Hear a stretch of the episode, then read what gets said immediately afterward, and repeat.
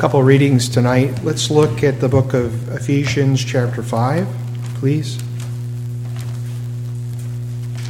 Very well known passage.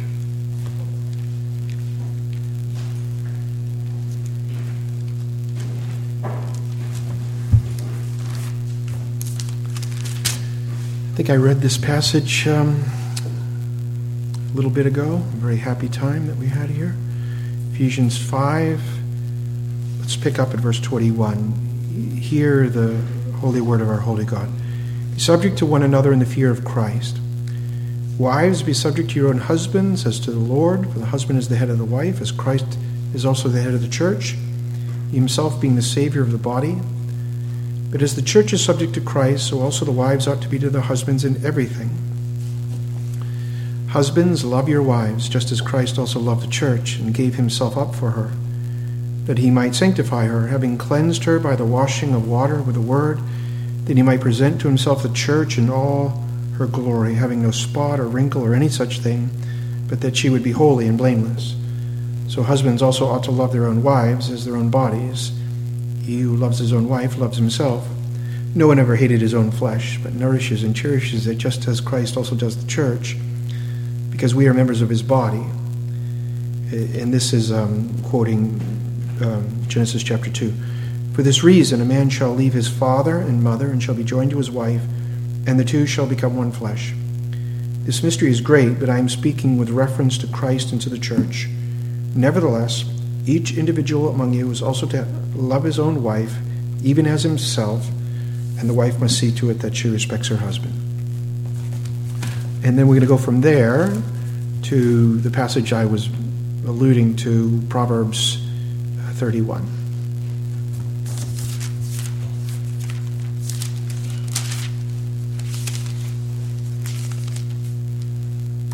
I'm going to read the entire proverb from verse uh, 1 it's two parts. It runs one through um,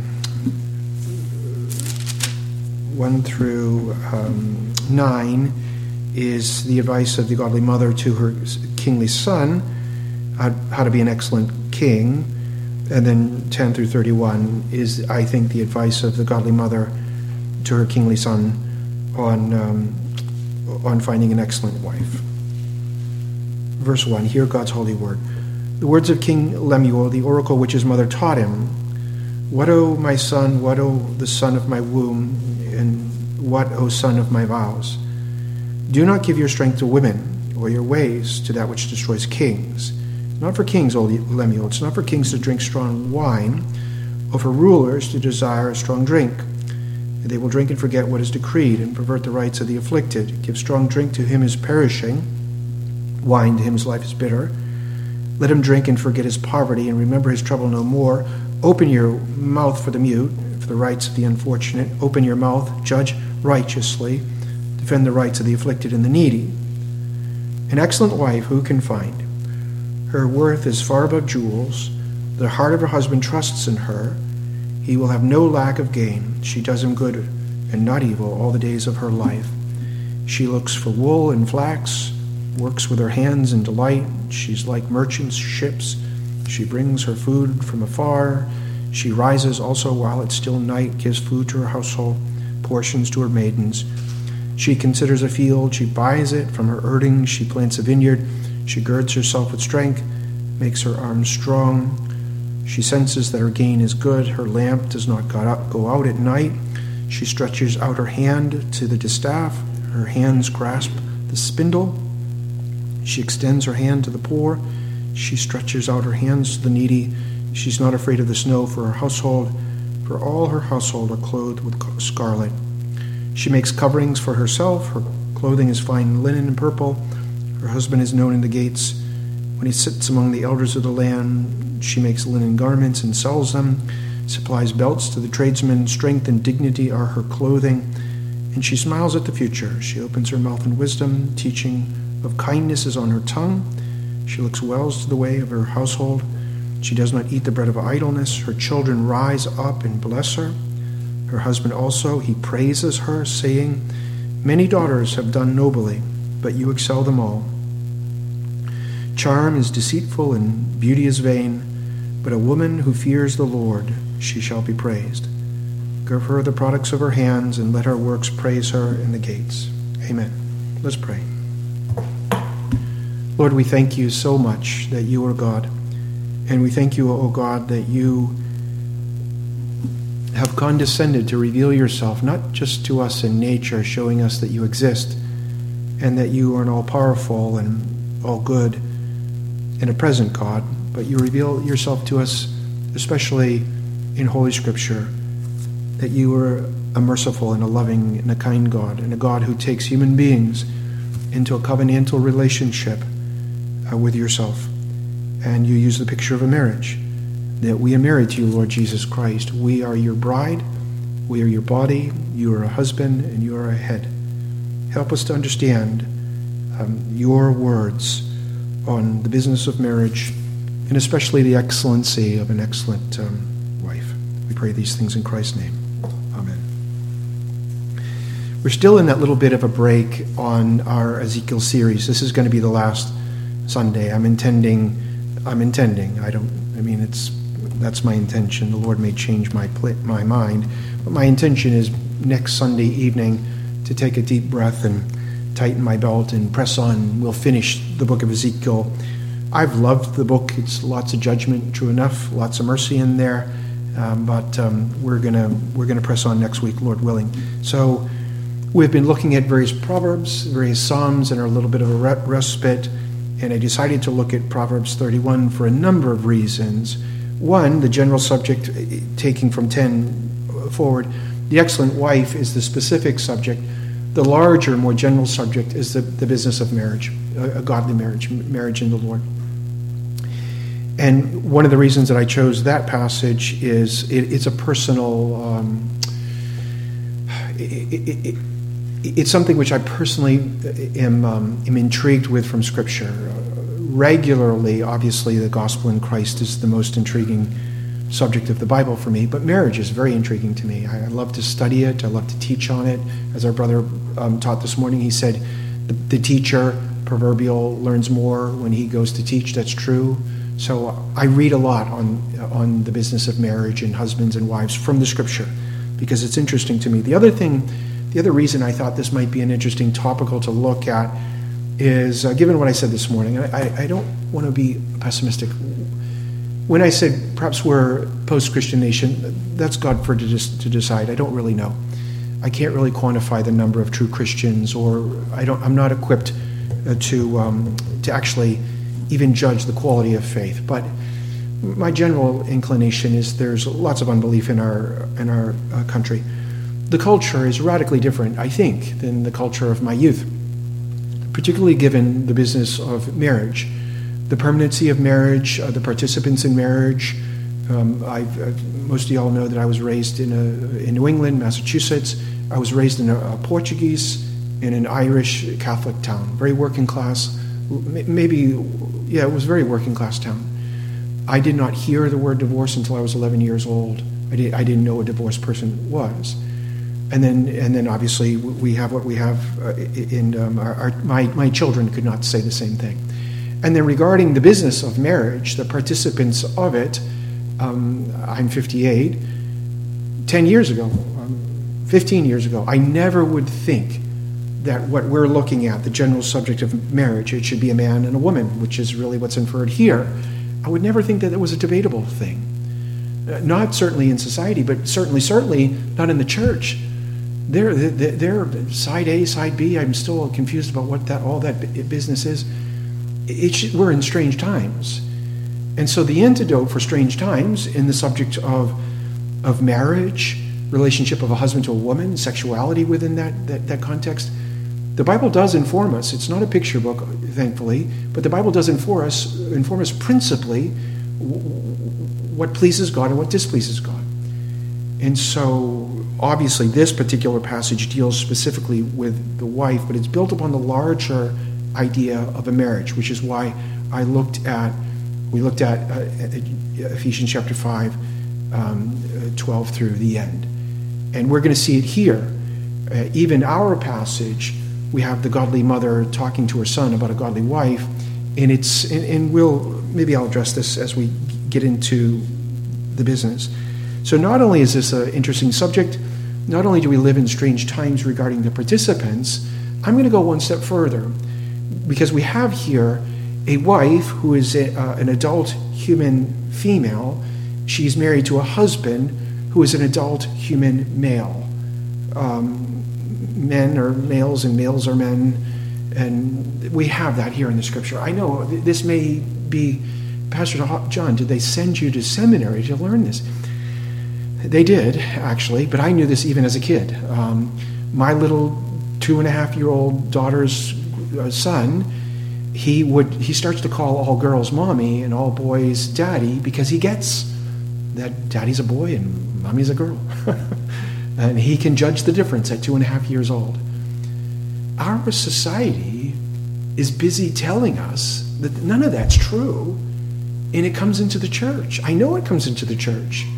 And then ministers and Christians are forced to defend what marriage is, and actually even deeper than what marriage is. Who and what is a woman? I mean, there's a question what's a woman? Who's to say what a woman is? Well, it's an adult human female. what's a man? It's an adult human male. And this isn't, we're not knuckle draggers, we're not anti science, um, we're, we're Bible Christians. And when you look at a wife and when you look at a husband, it's the woman of it's the female of. It's the male of. It's the female that belongs to that particular male. It's the words of Scripture. And so we're not denying the Bible. We're not picking on people that are engaged. I mean, we tell other people that are engaged in sin to please stop that and turn to Jesus Christ. But we can't allow, as Christian people, the broader culture to tell us what marriage is, and we can't tell us what dictates an excellent wife or an excellent husband. And I'm going to go one step further. We can't even let the broader church tell us what marriage is and, and what, what the one flesh union is and what makes an excellent wife and what makes an excellent husband. I would argue that the better part of the, the, the visible church is already apostate, but that's my own opinion. So we're going to look at these things. Um, the, the outline that I'm going to follow, we're looking at Proverbs 31 consider the first part is to consider some general truths in this passage in light of what we just said. Uh, a couple of things. Um, obviously, we're Reformed Christians, conservative Christians. Some of the folks that have come through here, including myself, have um, been homeschool Christians. Sometimes Proverbs 31 on the excellent wife can really be a burden on many wives. They come here and think, well, I guess I'm toast because look at this woman. She is absolutely, she's super wife. She is wife on steroids. And I'm not this, so I must be down here. Over. And this is how I always feel when I go to presbytery. I see all these ministers, they're super gifted. I'm like, well, I don't know. I squeak out a few words for Jesus. But this is how many wives, godly wives, come to Proverbs 31, which is meant to encourage the, the husband and the wife, and they leave being horribly de- dejected because they think they're less than. I, there's some misconceptions there. That's the second part. And the other thing is, I want to maybe walk through some of the particular qualities of this excellent woman, this excellent uh, wife. Um, remember, the, the, book of Proverbs is, um, is what, what is one writer? I forget how he spells his name. A R N O T, commentary. And he says it's. Um, um, heavenly rules for earthly living, or heavenly living for earth, or something like that. Heavenly rules for godly living. So when you come to the book of Proverbs, it's generally on how to live in, a, such a way as that brings pleasure and honor to God. And related to that is how not to do those things which displease God. And we're going to have the example of a godly mom telling her son, Son, when you look out for a wife, this is how to, to find a good one, and this is what a good one looks like and she's helping her son live a godly, Christ honoring, Christ pleasing uh, life. So it's very, very practical. I've said tons of times Christianity it, has theory, it has propositions, propositional truth. That's what the Bible is. But it's not a theoretical religion, it's very, very practical. And so I argued from this morning if the Bible's not changing you, it's not doing you any good. So the Bible is meant to bring us to the Lord Jesus Christ, to conform us into the image of Jesus Christ, and make us live for Jesus. And this is a kind of a how do I live for Jesus in my marriage? And if I'm the son, if I'm the boy looking for the girl, what kind of woman am I, I looking for?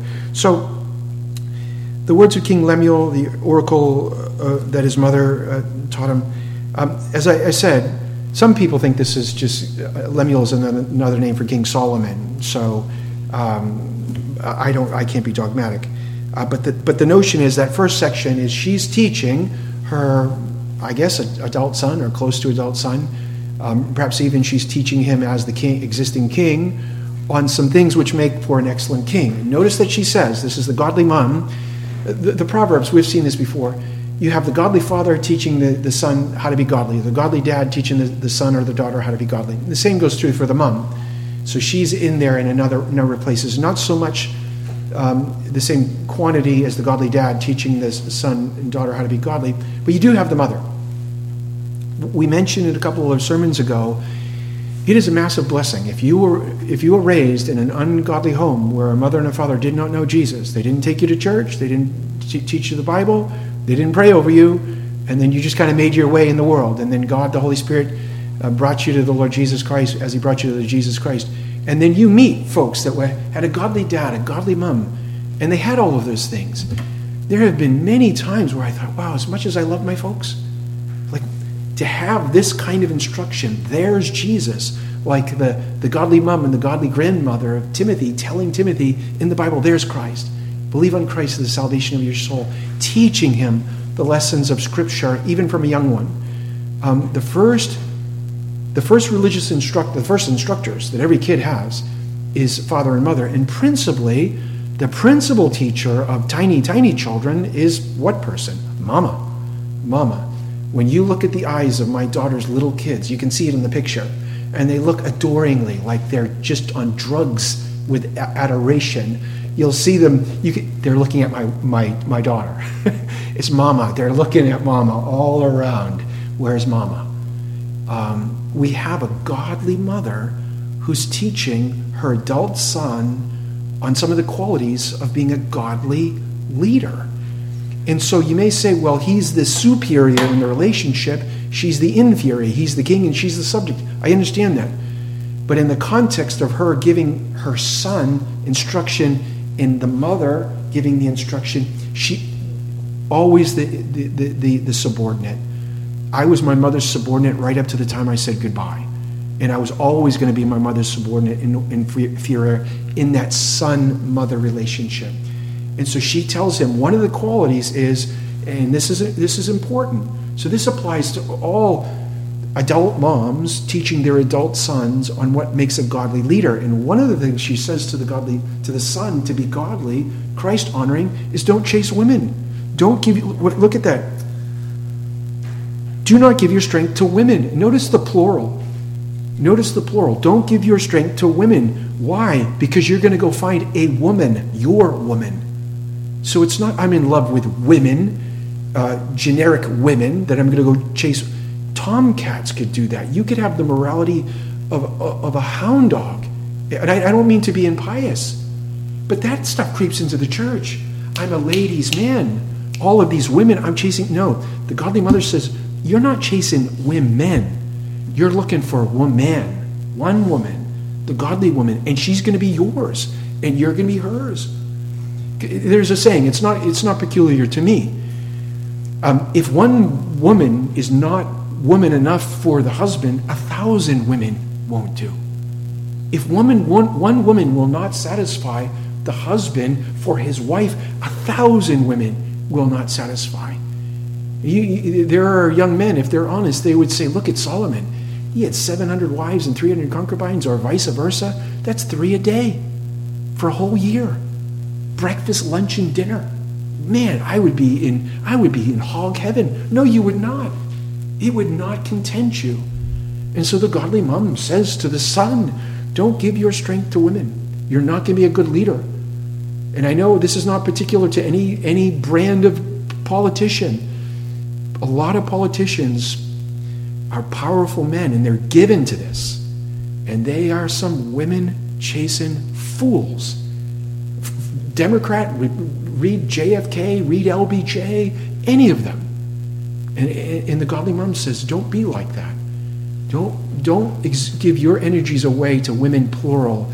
You go looking for a godly woman, and then you give yourself to her. That's sound advice. And I'm going to say something else that we see here.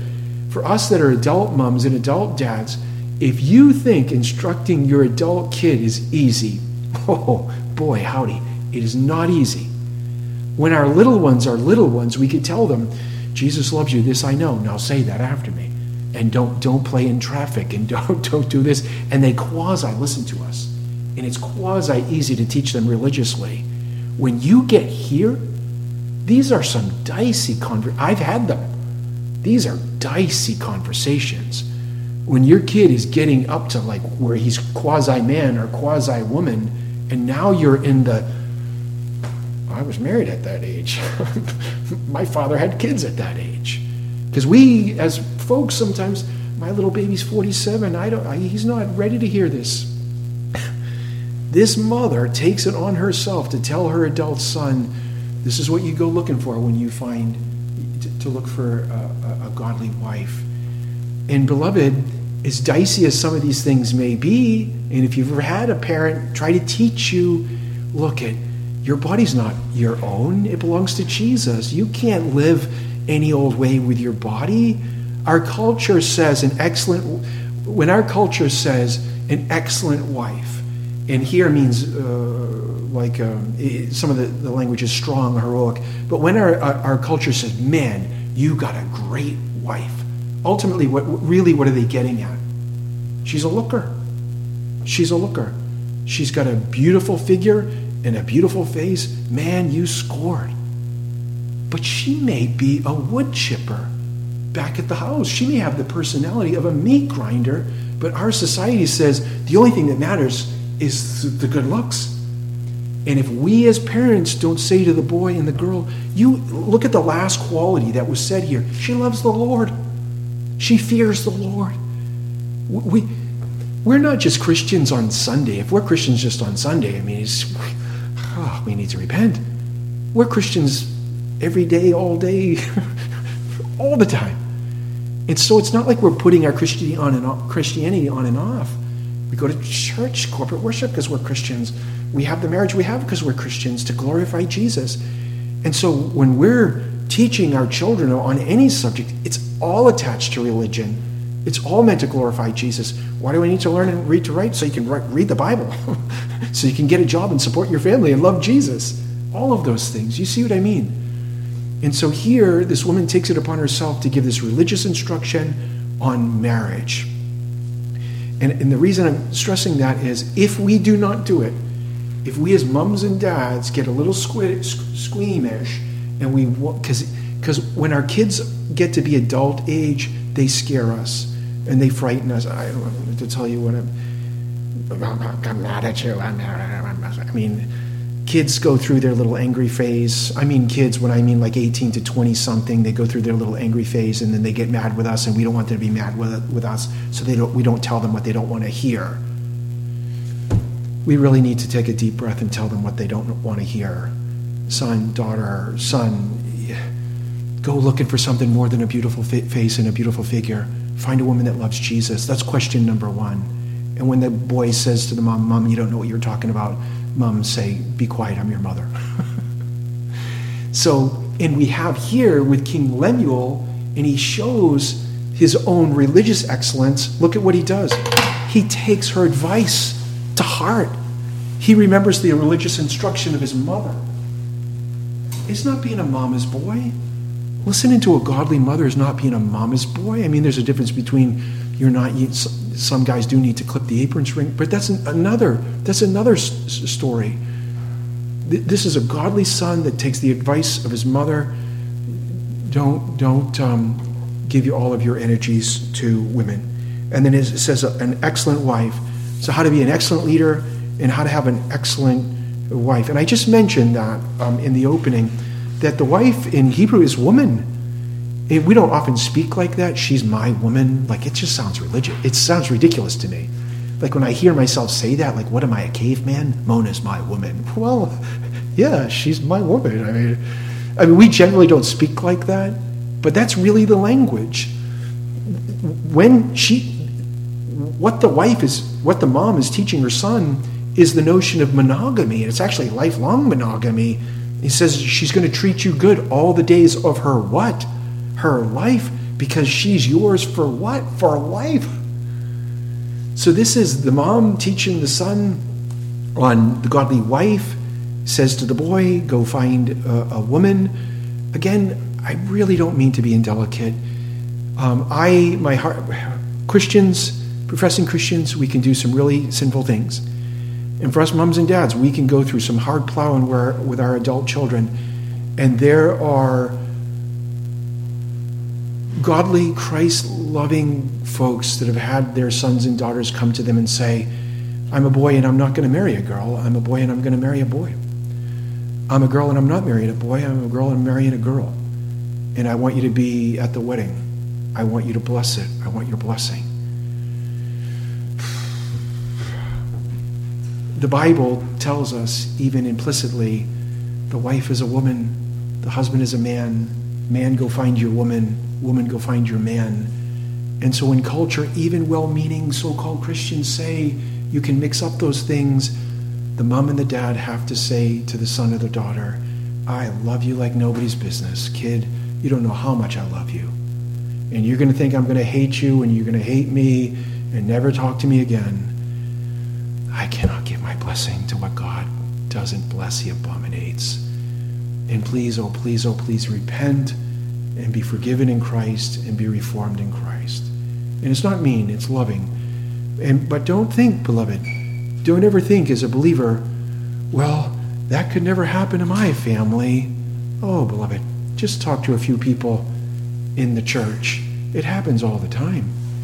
Um, so, the excellent mother is telling him how to find an excellent wife.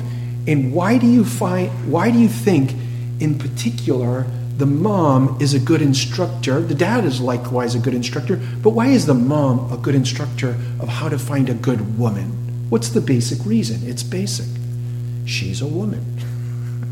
she's telling the, the son how to find a good woman, and she's a woman. She tells him how to find a good woman that would be a, a good wife and a good mother. She's a wife, she's a mother. My wife tells me all the time that I don't understand women, which of course is true. I don't understand women. I understand certain things, principally from the Bible, uh, theoretically and in practical life, but the, the mother can tell the son, this is what a woman wants a companion. She wants a friend. She wants this. She wants that from the woman's perspective. The husband may know by inference and indirectly by learning from his wife uh, about a woman, but the woman can tell the son directly the experience of the woman. I, I, and this is what we find. And ultimately, the teacher of this passage is God the Holy Spirit, which inspires uh, the woman. I mentioned the excellent wife. Is it can be defined as um, strong wife, fine wife, virtuous uh, uh, wife, or a, a valorous wife. This is like the heroine I believe, I can't be dogmatic here. I believe this is the answer to some of the objections. When you look at this woman, she does look like, boy, howdy. Look at her. She can, man, she, is there anything she cannot do? She could probably fix the clutch on my truck. Like, like she could do anything. And then, and I could see how the, the, the, the regular old wife would be thinking, well, I, uh, I don't own a business. I can't, I, my grandmother can knit, but I can't knit. This woman can do it all. I tend to think this is the model, this is the heroine, this is the heroine wife, not heroine, but the hero wife. And it's the goal. This is the the excellent husband, and we should be the excellent wife. And, there's a study going on the excellent husband. This is what we're striving for. She's striving to love the Lord even more. She's striving to be diligent. Uh, there's a there's a fellow that um, his name's Zig Ziglar. He's not a he was a Christian. I'm sure he's in glory now and he has lots of motivational books. And one of his, uh, my dad was a devotee of him. And one of his uh, things was, you got to have goals. And he said it with a country accent, which was, I, I don't want to imitate it because I don't, I'm not mocking him. He was a rock star. You got to have goals. You have to have something to shoot for. And so this is the woman shooting for the, I, I want to be the best godly wife that I can be. I want to be the best godly mom that I can be. And likewise for us husbands, we should have a goal to be shooting at. I want to be the best friend, companion that my wife could possibly have. That's the goal. I'm shooting at it. And, and marriage is given not only for, I would argue this, um, it's not good for man to be, be alone. I think the principal benefit of, of marriage in general, and godly marriage in particular, is friendship. The greatest benefit that the wife provides for the husband is friendship. Yes, in God's providence, if she's fertile and the man, man's fertile, you can provide seed to multiply and to fill up the church. Yes, that's true. But I don't think that's primary. I think that's a product of the friendship. The greatest benefit here, son, go look for that godly woman. And she has all of these wonderful virtues. And at the end, she's a godly woman. And I'm going to attach that to Ephesians 5. She knows and loves Jesus. And the two shall become one what? Flesh. That's not conjugal relationships. There's some kind of spiritual intimacy, some spiritual amalgamation. Um, she's the one. She's a co-laborer. Uh, J.C. Ryle has a book, uh, Thoughts on to Young Men, and he says this in this book. Be careful who you hang around with. Be careful who your friends are, because most ordinarily you're going to pick a spouse from where where your your friends are. So if you're if men, young men, are hanging around a lot of unbelieving young women, it is almost guaranteed they're getting an unbelieving w- wife. And so we want to make sure that we're hanging around Christian young people because we most ordinarily take from there. But he goes on to say that the choice of a spouse will either help us or hurt us uh, in our work with the Lord Jesus Christ. And so the greatest attribute of this particular woman here is that she fears and knows and loves the Lord that she's a believer. And there's so many young guys, and our, the dad should say this to the mom, and the mom should say this to the, the, to the boy. To the boy, the dad should say it to the boy, and the, the should say to the boy. You think marrying a girl with a pretty figure and a pretty face, and I'm for pretty figures and pretty faces. I'm for that. I mean, I've got a wife with a pretty figure and a pretty face. That's the first thing that you see when you're in college. Boy, howdy, look at that. Wonderful. But the greatest is this because there are many Christian spouses that picked not for the excellent reasons, not for morally excellent reasons, but for fairly carnal reasons. And how fast, and, the, and, they, and they chose a person that didn't love the Lord. They had a pretty body, but they didn't love the Lord. How fast after they said, I do, did that Shazam go away? Like that. Like that. And when you have a baby and you want to raise that little baby in the fear and the admonition of the Lord, like King Samuel, uh, Lemuel is being raised by his, his mom, and you're married to an unbeliever, guess what's not going to happen? Being raised in the fear and the admonition of the Lord. And then you would say to yourself, oh, why didn't I pick a godly woman? Why didn't I pick a godly man? Because I'd be raising my kids in Christ right now. So it's the greatest thing. And so the mom's advice to the boys find a woman that fears and knows and loves the Lord. And all of these other attributes, we see, we, we see their activities. And this is sometimes where women beat themselves up. What you're seeing is activities, but behind the activities are her qualities. So I would argue, rather than looking at the, the, the, the activities of the godly woman, rather focus on the qualities of the godly woman. She's a diligent woman. She's faithful to her husband. She, she does him good all the days of her life. Uh, she is trustworthy. He, he, he's not afraid to leave her at home. He's not afraid to go to work in the morning.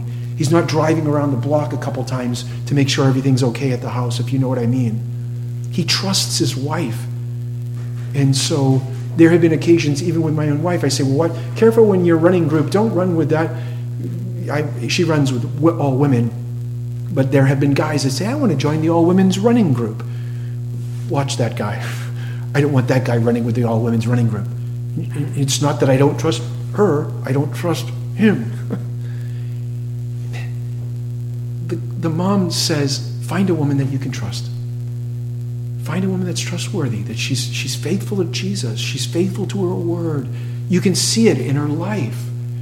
And she's in, in, in, find a woman who's diligent. She's not lazy. She's not a sluggard.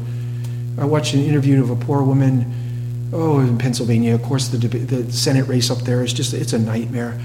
And they interviewed this poor woman. She had four kids, and she said, "Well, I want the government to give me a job that it's very flexible and it's like a career, and I could have plenty of money and still raise my kids at home." I'm like, this job does not, it does not exist. You're not diligent. You're not faithful. You're living as the sluggard. Give, give, give, give, give, and then you're going to be, you're going to be hungry in the time of, uh, of harvest. And so the excellent wife is often seen in contrast in the scripture, and I, am not say this, no, no women are represented in, in this room, um, uh, by the bad wife. J.C. Ryle.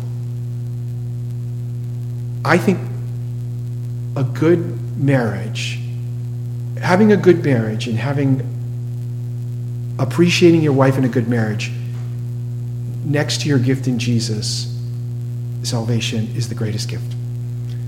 I think loving a husband loving his Christian wife in Christ and finding his friendship and delight in her next to salvation in Jesus is the greatest gift in the whole world. That's what I think. And so marriage can be, a godly marriage can be wonderful. But I also know this is true. A bad marriage can be like hell on earth. It can be like hell on earth. It, being alone is not the worst thing in the world. Being single is not the worst thing in the world as a Christian. Being married to a person that you shouldn't be married to is way worse than being single as a Christian. And sometimes people jump the gun when they're single too long. They think, I gotta go, I gotta go, I gotta beat the, the bushes and choose what I choose. You could choose poorly. And listen to what the Bible says. Um, I, this is excellent wife. Um, where where is it? Maybe I'm losing my notes. Maybe I am losing my notes. Um,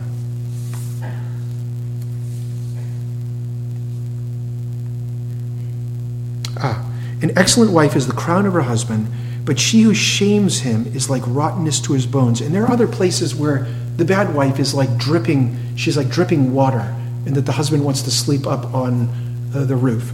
Again, the scripture will present for us contrasts. What should I not be looking for? What should I be looking for? And I, I want to close with this. I know I've just been presenting the general theme of, of um, marriage in general and then looking for a godly wife. For us Christian mums and dads, as we raise, God gives us children as a gift to, to give them back to Jesus Christ. Um, we should pray for any future spouses, um, for, for any children that the Lord may give us. To pray that our children would love the Lord Jesus Christ, and to pray in God's providence that He would send them uh, a godly spouse, that they would love the Lord Jesus Christ. And then, if God gives us the desires of our hearts, that when they marry, you see, we don't stop praying for marriage after people actually say, I do. That's when the real prayers really begin. Um, then we pray that God would keep them married and that God would forgive the sins that they commit against one another, which we all commit against one another, and that their marriage would be increasingly shaped into the image of Christ the Savior and church the saved, living in a intimate, loving relationship. Um, those thoughts from the book of Proverbs. May God be pleased with the preaching of his word.